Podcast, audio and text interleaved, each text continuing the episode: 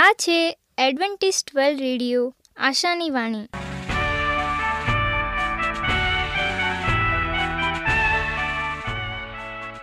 હું ગામિત સ્નેહા, અમારા આજના પ્રસારમાં તમારો હાર્દિક સ્વાગત કરું છું.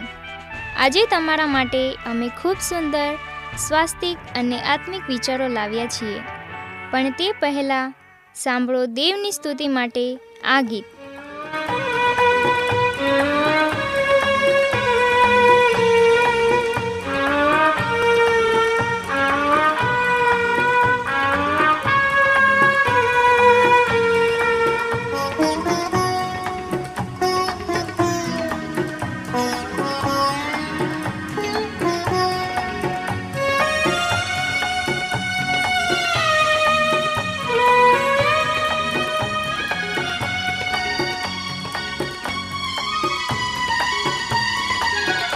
दिल प्यास झूमा है।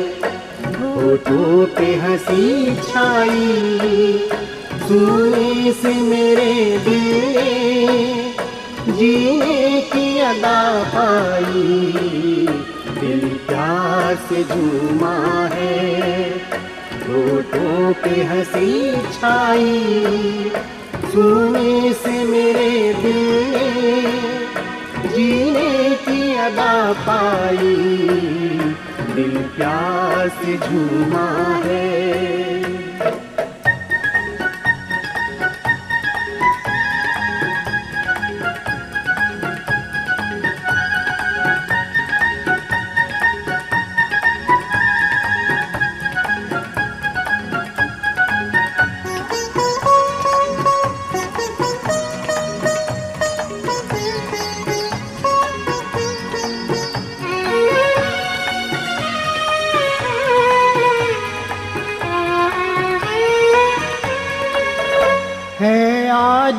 खुशी का दिन, जीवन है नया पाया, देने को मुझे जीवन, यीशु दुनिया में है आया।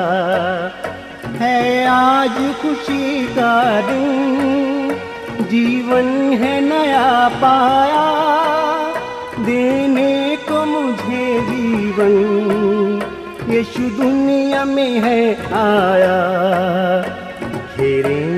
घेरेंगी ना अब मुझको। जीवन में ये तन्हाई सुनने से मेरे दिल ने जीने की अदा पाई।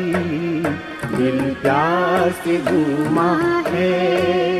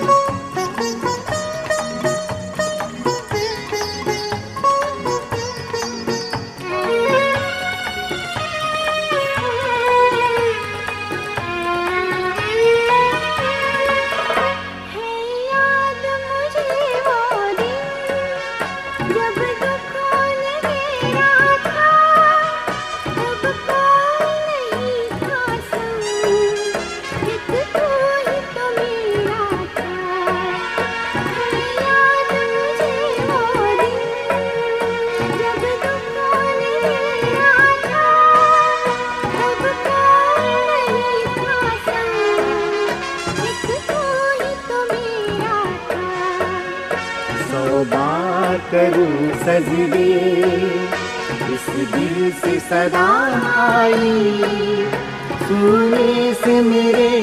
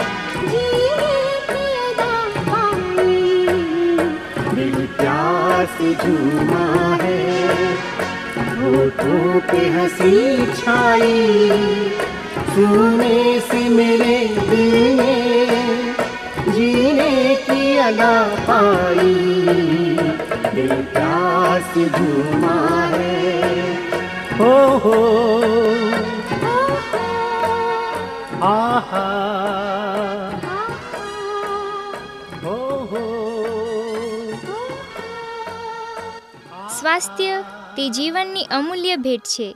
તેને જાળવી રાખવા માટે આપણને શું કરવું? અને એના માટે આજે સ્વાસ્થ્યને લાગતા શબ્દો સાંભળીએ. એક વિચિત્ર મનોરોગ હાઇપોકોન્ડિયાસિસ નાની અમથી વસ્તુને મોટું સ્વરૂપ આપવાની ટેવ ઘણાને હોય છે, એટલે કે રાઈનો પહાડ બનાવી દે અને વાતમાં કાંઈ માલ ન હોય. આવો જ એક રોગ છે હાઇપોકોન્ડિયાસિસ એટલે કે રાઈના દાણા જેટલો પણ કોઈ રોગ ન હોય, પણ વ્યક્તિ પોતાની તકલીફો ગણાવવા બેસે, તો એવું લાગે જાણે કે એનું શરીર રોગોનો ભંડાર છે. એની પાસે રોગની બધી જ વિગતો હોય, એના ચિહ્નો, કારણો અને સારવાર બધું એ જ જાણતો હોય, એની બધી જ જદવાનો પણ લેતો હોય. છતાં એનો રોગ કોઈ જાણે કોઈ વિશેષ હોય એમ મળતો જ ન હોય, એમ બધાને કહે અને સમાજમાં હાંસીને પાત્ર બને. હાઇપોકોન્ડ્રિયાસિસ ખરેખર એક ગંભીર માનસિક સ્થિતિ એટલે કે મનોરોગ છે.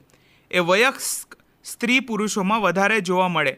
આ રોગ કોઈ પણ સામાજિક સ્થિતિ અને મોભો ધરાવતી વ્યક્તિમાં થઈ શકે છે. દર્દી સતત પોતાને કોઈ મોટી અને ગંભીર બીમારીનો ભોગ બન્યો છે એમ માને છે. દરેક જાતના ટેસ્ટ, એક્સરે એમઆરઆઈ ઇસીજી બધું જ કરાવે છે અને એ પણ એકવાર નહીં, વારંવાર કરાવે છે. કેમ કે જ્યારે એક ટેસ્ટમાં બધું જ સામાન્ય હોય અને કોઈ રોગ ન બતાવે, તો દર્દીને એ રિપોર્ટ જ ખોટો લાગે છે. અને પોતે જાણે શરીરમાં ખૂબ જ તકલીફ છે એવું સતત લાગ્યા કરે છે.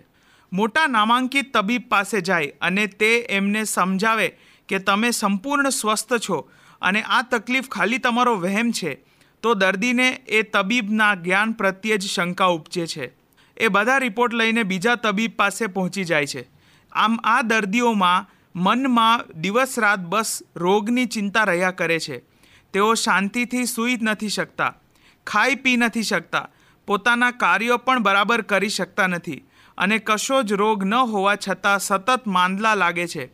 બે ચાર છ મહિને પણ તેમની ફરિયાદ એવી જ હોય.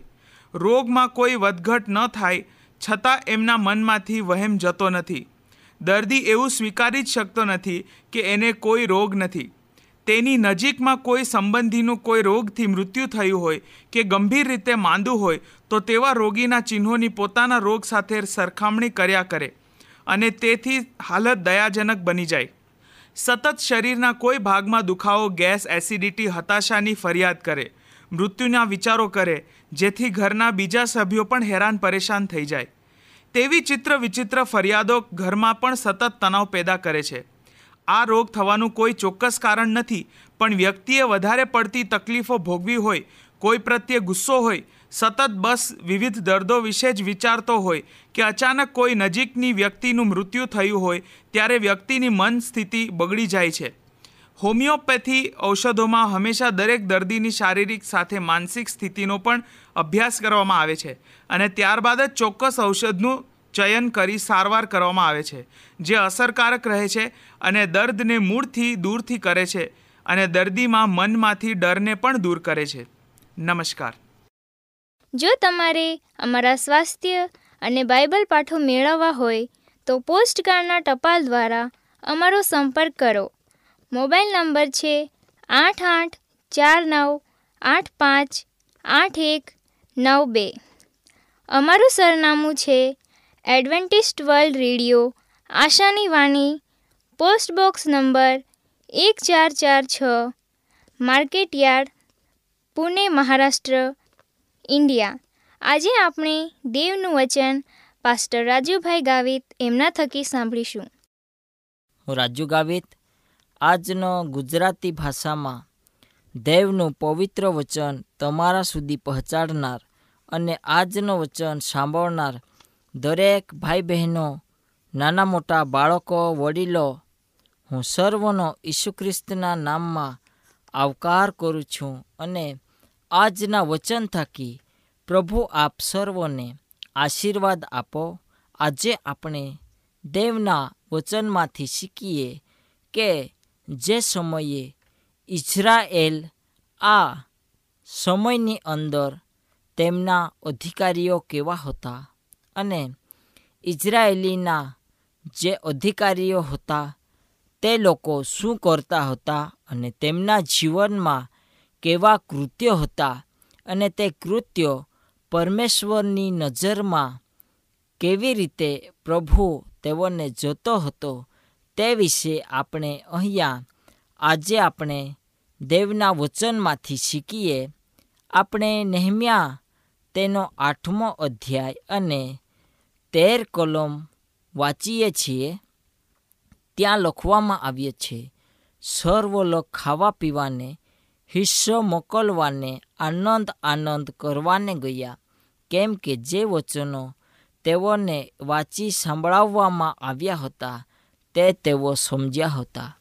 હવે, જે સમયે આપણા ચર્ચમાં દેવળમાં લોકો આવે છે અને આપણે જ્યારે દેવનું વચન લોકોમાં પ્રગટ કરીએ છીએ અને જે વચન લોકો તરીકે આપણે સાંભળીએ છીએ ત્યારે આપણા જીવનમાં કેટલો આનંદ થાય છે અને તે વચન સમજ્યા પછી આપણને આપણા પાપી કૃત્યો યાદ આવે છે? શું આપણે પસ્તાવો કરીએ છીએ? શું આપણા જીવનમાં આપણું જીવન બદલાઈ જાય એ દૃષ્ટિથી આપણે ચાલીએ છીએ. આપણો સ્વભાવ, આપણો બોલવો, ચાલવો, વિચાર આ સગળું પરમેશ્વરના માર્ગમાં આપણે રાખવા માટે કોશિશ કરીએ છીએ? ના, પરંતુ અહીંયા એઝરા અને નેહમિયા એ બંને મહાન આગેવાનના ઉદાહરણો છે અને તેઓ દેવને સમર્પિત હતા અને દેવ દ્વારા તેમને બોલાવેલા હતા અને તે કાર્યો પરિપૂર્ણ કરવાના માટે દેવની પસંદગી હતી અને આ તેડું હતો. ઈશ્વર પ્રત્યેના તેમના પ્રેમથી અને તેઓમાં વિશ્વાસુ સેવકો બનવાની ઈચ્છા થઈ હતી. હકીકતમાં તેમની નિષ્ઠા એ આપણા અધ્યાયનો મુખ્ય ભાગ રહ્યો છે. આ સમયે આપણે બાઇબલમાં મળેલા નેતૃત્વના ઉદાહરણો જઈશું, જેમાં એઝરા અને નેહમ્યાના ઉદાહરણોનો સમાવેશ છે. આ નિશ્ચિત રૂપે સંપૂર્ણ પાઠ નથી, કારણ કે ચર્ચા કરવામાં આવી શકે તેવા ઘણા બધાઓ એક મુદ્દાઓ અહીંયા છે. જો કે જે પાઠ પસંદ કરવામાં આવ્યા છે તે કોઈ પણ આગેવાનો માટે આવશ્યક છે. આપણા જીવનમાં કોઈ ચોક્કસ સમયે આપણે પોતાને આગેવાન તરીકે ન માનીએ, પરંતુ આપણે દરેક કેટલાક લોકો પર પ્રભાવ પાડીએ છીએ. તેથી આ પાઠ આપણને આપણા જીવનમાં લાગુ પડશે. આ આગેવાનીનું વાર્તાનું કેન્દ્ર એ દેવનું શબ્દ છે. વચનએ તેમની વિચારધારાઓ જીવનને સમર્પિત કર્યો અને પરિણામે સંજીવન અને સુધારણા માટેનો આખો નકશો તૈયાર કર્યો. તેઓ દેવના વચનોને અને સૂચનાને સંપૂર્ણ આધીન હતા. તેથી તેઓને તે મળી તે જ રીતે પછી ભલે આપણે કોણ છીએ અને આપણી ભૂમિકા ગમે તે હોય, પણ આપણે દેવના એક સાચા વિશ્વાસુ લોકો તરીકે અને ખ્રિસ્તીઓ દેવના વચનોનો કેન્દ્રમાં આપણે રહીએ છીએ એવું જીવન આપણે જીવવું જોઈએ અને બાઇબલમાંથી આપણને સારા અને ખરાબ બંને નેતૃત્વના ઉદાહરણો આપણને જોવા મળે છે. આપણે શોધી શકીએ છીએ. તેનું મનન આપણે કરી શકીએ છીએ. કેટલીક વાર બંનેનું મિશ્રણ પણ થઈ જાય છે. ખરાબ આગેવાનો અમુક સમયે કેટલાક સારી બાબતો કરે છે. જ્યારે સારા આગેવાનો અમુક સમયે કેટલાક ખરાબ કાર્યો કર્યા છે. છેવટે આ આગેવાનોએ મનુષ્યો અને આપણે મનુષ્કી એક સારી રીતે રાખીએ આ વિચારધારાથી તેઓ દેવના કાર્યોને લઈને આગળ ચાલવા માગે છે. જેમ કે, સારા અને ખરાબ, બંને સારું અને ખરાબ કરવા માટે સક્ષમ છે. કોણે પોતાના જીવનમાં આ વાસ્તવિકતાનો અનુભવ કર્યો જ નથી. જો કે સમસ્યા એ છે કે જ્યારે આપણે આગોવાન હોઈએ, ત્યારે આપણા જીવનમાં સારો અને ખરાબ માટે ખૂબ પ્રભાવ પડશે અને તે પ્રભાવ આપણા ઘર પર અને કાર્યના સ્થળ પર સુધી પડી શકે છે. આપની હાજરીની અનુભૂતિ થાય ત્યાં સુધી નકારાત્મક પ્રભાવ હોય એ યોગ્ય બાબત છે. પરંતુ જ્યારે આપણે કોઈ આગળ પડતું પદ ધરાવતા હોઈએ, તે આધ્યાત્મિક હોય કે રાજકીય હોય, એ બંનેમાંથી હોય, ત્યારે આ પ્રભાવ પડે છે. પછી આપણી ભૂમિકા ગમે તેટલી મહત્ત્વપૂર્ણ છે. પણ ખાસ કરીને એક આગેવાન તરીકે આપણે બાઇબલના સિદ્ધાંતો અને ઉપદેશોને પ્રતિબિંબિત કરી શકીએ છીએ.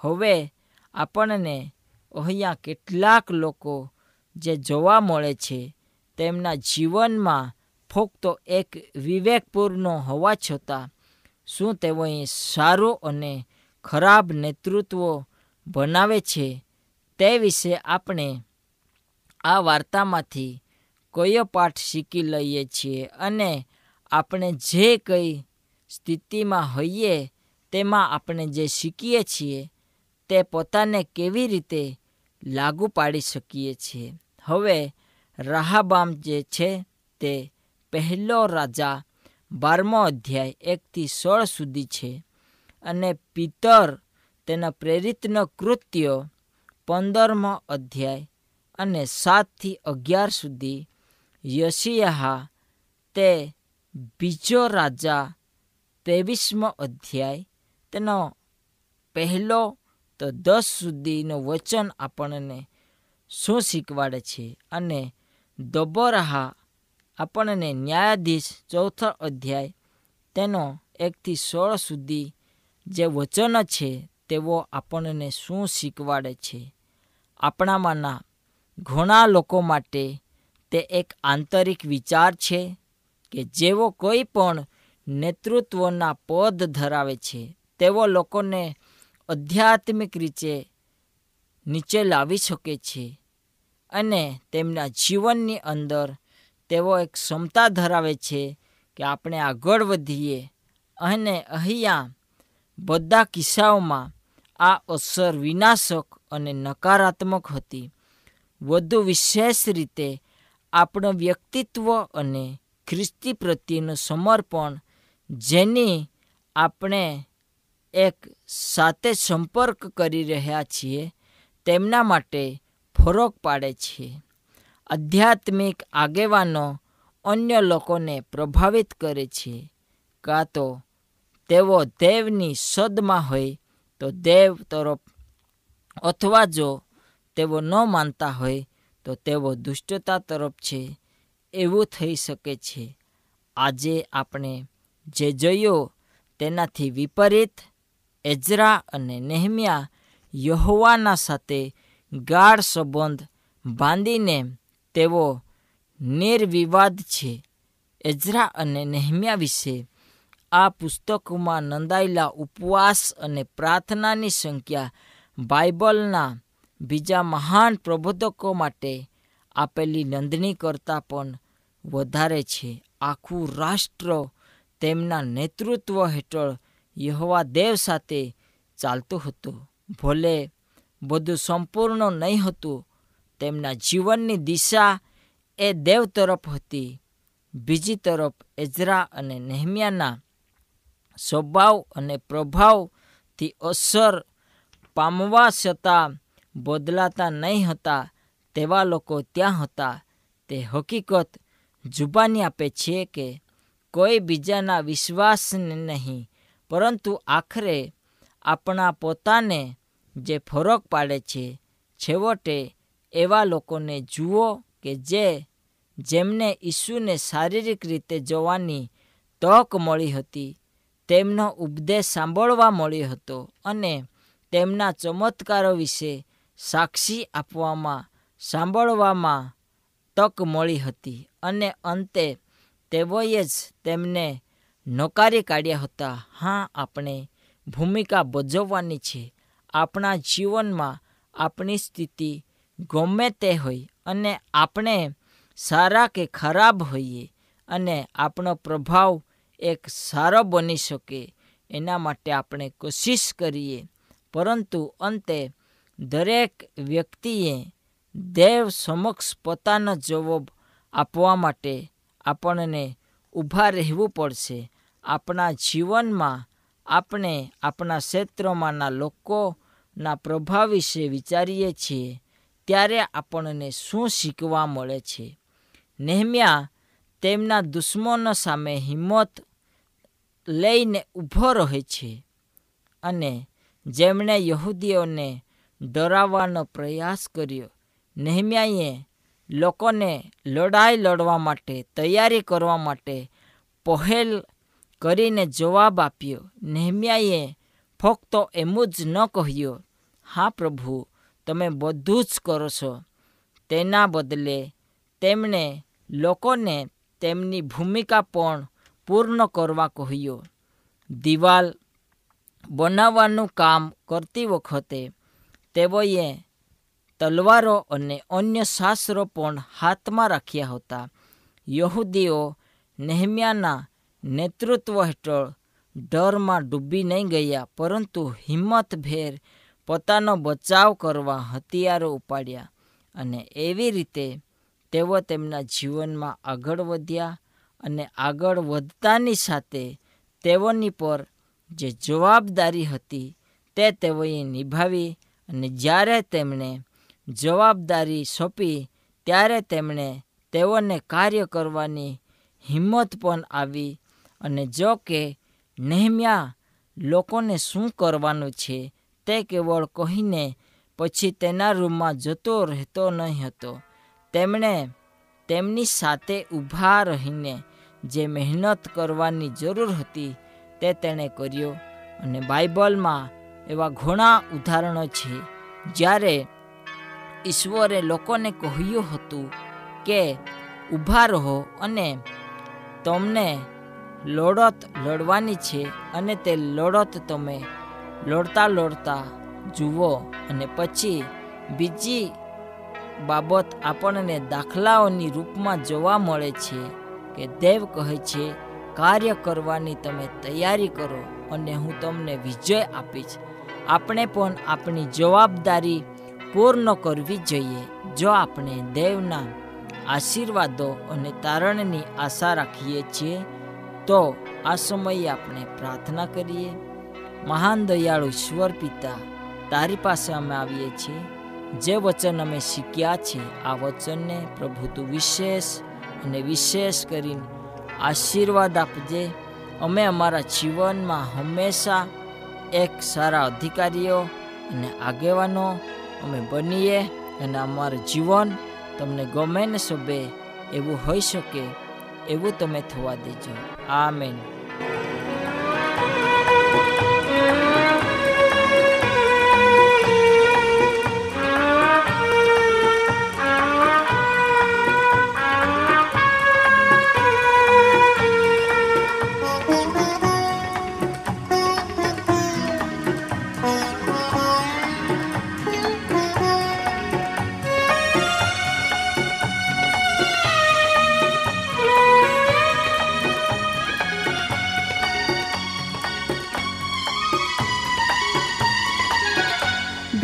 प्यास झूमा है। होठों पे हँसी छाई। सुने से मेरे दिल जीने की अदा पाई। दिल प्यास झूमा है। होठों पे हँसी छाई। सुने से मेरे दिल जीने की अदा पाई दिल प्यास झूमा है है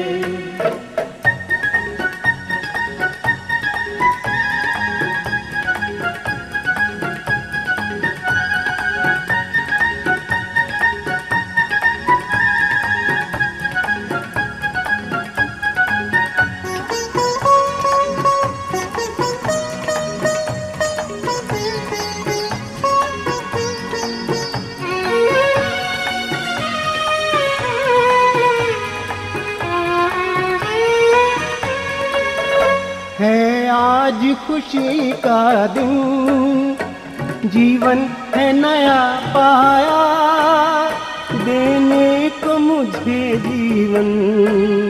यीशु दुनिया में है आया, है आज खुशी का दिन जीवन है नया पाया, देने को मुझे जीवन। यीशु दुनिया में है आया घेरेंगी ना अब मुझको અમારી સાથે આજના પ્રસારમાં રહેવા બદલ તમારો ખૂબ ખૂબ આભાર જો તમારે અમારા સ્વાસ્થ્ય અને બાઇબલ પાઠો મેળવવા હોય તો પોસ્ટકાર્ડના ટપાલ દ્વારા અમારો સંપર્ક કરો મોબાઈલ નંબર છે આઠ આઠ ચાર નવ આઠ પાંચ આઠ એક નવ બે અમારું સરનામું છે એડવેન્ટિસ્ટ વર્લ્ડ રેડિયો, આશાની વાણી, પોસ્ટ બોક્સ નંબર એક ચાર ચાર છ market yard Pune, Maharashtra, India. બાઇબલની અભ્યાસની વધુ જાણકારી માટે અમારો સંપર્ક કરો. આ છે અમેઝિંગ ફેક્ટ્સ ઈમેલ આઈડી છે રાજુ ગામિત સાત ચાર ચાર ત્રણ એ જીમેલ ડોટ કોમ આ સાથે અમારો આજનો કાર્યક્રમ અહીં જ સમાપ્ત થાય છે. ફરી મળીશું આ જ મીટર બોર્ડ પર. ત્યાં સુધી પ્રભુ તમારી સાથે રહે.